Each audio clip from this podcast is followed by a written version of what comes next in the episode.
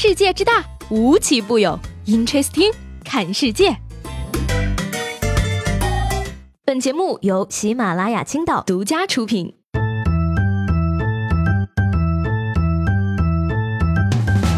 好，欢迎收听本期的 Interesting，我是西贝。这个周末呢，相信不少人都被演员张馨予结婚的消息刷屏了啊。但是呢，也有一部分人啊，跟我一样摸不着头脑，不知道张馨予。到底是哪一个？所以呢，在我查阅了大量的网络和书籍资料之后呢，我决定给大家科普一下。听好了啊，周末晒结婚证的呢叫张馨予，那袁弘的老婆呢叫张歆艺，王思聪的前女友是张雨绮，跳舞贼拉好的那个是张艺兴。告诉你们，钻石一克拉以下不要买的是张雨绮，演步步惊心的叫刘雨欣，张含韵呢是唱酸酸甜甜就是我的那个，而张涵予呢是个大老爷们儿。最后呢，参加歌手的那个是张韶涵。所以大家都分清楚了吗？Amazing！哎，那有人就感叹了啊，说张馨予的爱情呢，就好像是小说里的故事一样。你说说，同样都是吃五谷杂粮长大的，为什么人家就能那么优秀，可以找到对象呢？不过吧，我现在是明白了啊，找对象呢，你还是得看命。有的人呢，可能这辈子注定就是单身了；但是有的人呢，可能在十几岁就有对象了。嗯说这个山东淄博的一位大四的小伙啊，今年二十三了，最近呢正在图书馆紧张的备战考研。那他呢也是给自己制定了详细的计划，每天学习健身以及和女朋友视频。他表示啊，说自己的女朋友呢在一所九八五的学校上大学呢，他们已经相恋十年了。为了配得上女朋友，他想变得更加的优秀。你真棒！二十三岁相恋十年。那什么玩意儿？你们十三岁就谈了吗？让我这个九零后孤寡老人开始怀疑人生了呢。那说到这儿呢，我就想起来了啊，我大学同学毕业后的第一份工作呢是卖保险，所以说吧，他最近就经常打电话给我推销各种保险。那我就问他了，说有没有单身险呀？给我来个几万块的单身险吧。虽然呢我没有得到想要的保险，但是他已经连着好几天都没有给我打过电话了。所以吧，这个新闻告诉我们呢，其实早恋没有什么不好的啊。真心希望能有这样一个学霸的对象，清华北大不是梦啊！再一次佩服爱情的伟大。你说说，为了留在山菜身边，就连道明寺都能去考研，我们还有什么理由不去努力呢？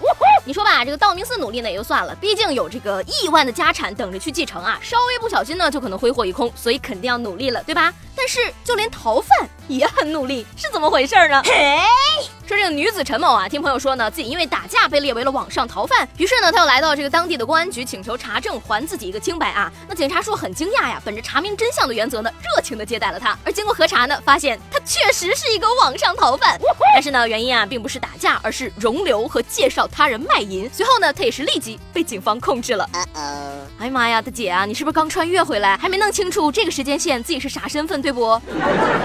那警察叔叔，您记得从轻发落，这怎么说也算自首呀。耿直女孩惹人爱，热情邀约欲礼待。那周末吃饭的时候呢，我就发现啊，虽然呢很多餐厅呢我都没有进去过，但是呢在外卖软件里，我们已经是过命的交情了。说到这个吃呢，这两天在网上看了一个很有意思的段子啊，说是孙悟空呢之所以那么瘦，是因为他在太上老君的炼丹炉里燃烧了他的卡路里呀。哎，不过呢也有人有这个不同意见了啊，蒙谁呢？金丹是用什么做的？三味真火呀，绝对高热量食品。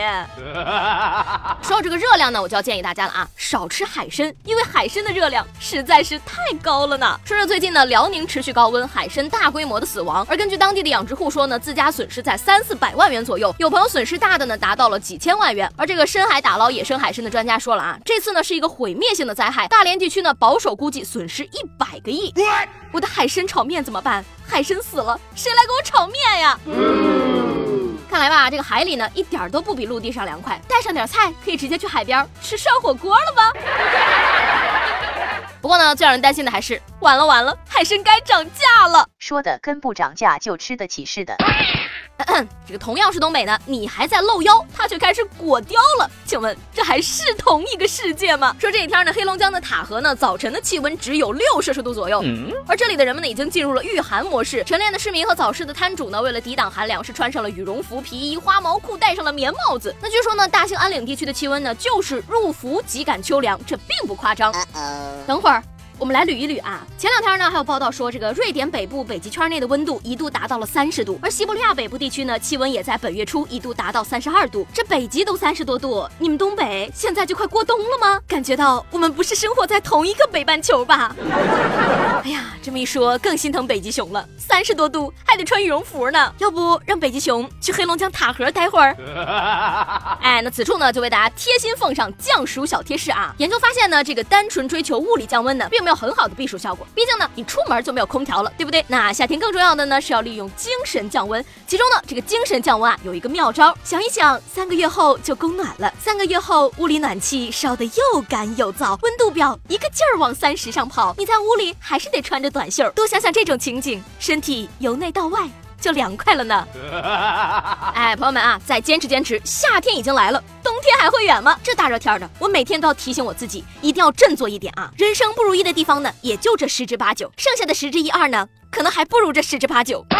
所以说呢，人生既然这么不如意的话，我们就要给自己找一点有仪式感的事情，让它更有意义一些。你比如呢，我每天都满怀期待的等着我爸的电话，希望呢，哪个疲惫下班回家瘫倒在床的晚上，我爸可以给我打电话，告诉我我们家有一个亿的财产，之前装穷是为了锻炼我。嗯不开玩笑了啊！今天想问问大家，你每天做的觉得很有仪式感的事情是什么呢？那对于我来说呢，除了每天等我爸电话，还有一个很具有仪式感的事情，那就是每天早上起床的第一件事儿，拿起手机看一看你们都给我评论了什么。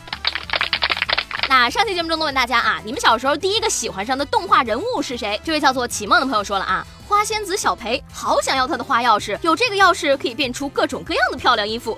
暴露年龄了，八零后小时候的共同回忆吧。哎，这位朋友，别人都还没有说什么呢，你不能自己就先觉得自己老了，对吧？顺便说一句啊，我妈也挺喜欢花仙子的。最有意思的呢是这位叫做挖掘机队队长的朋友啊，他说海尔兄弟呀，穿一条裤衩到处跑呢。好了，那今天的 Interesting 就到这里了。我是西贝，喜欢我的话呢，记得给我留言以及评论。明天见啦，拜拜。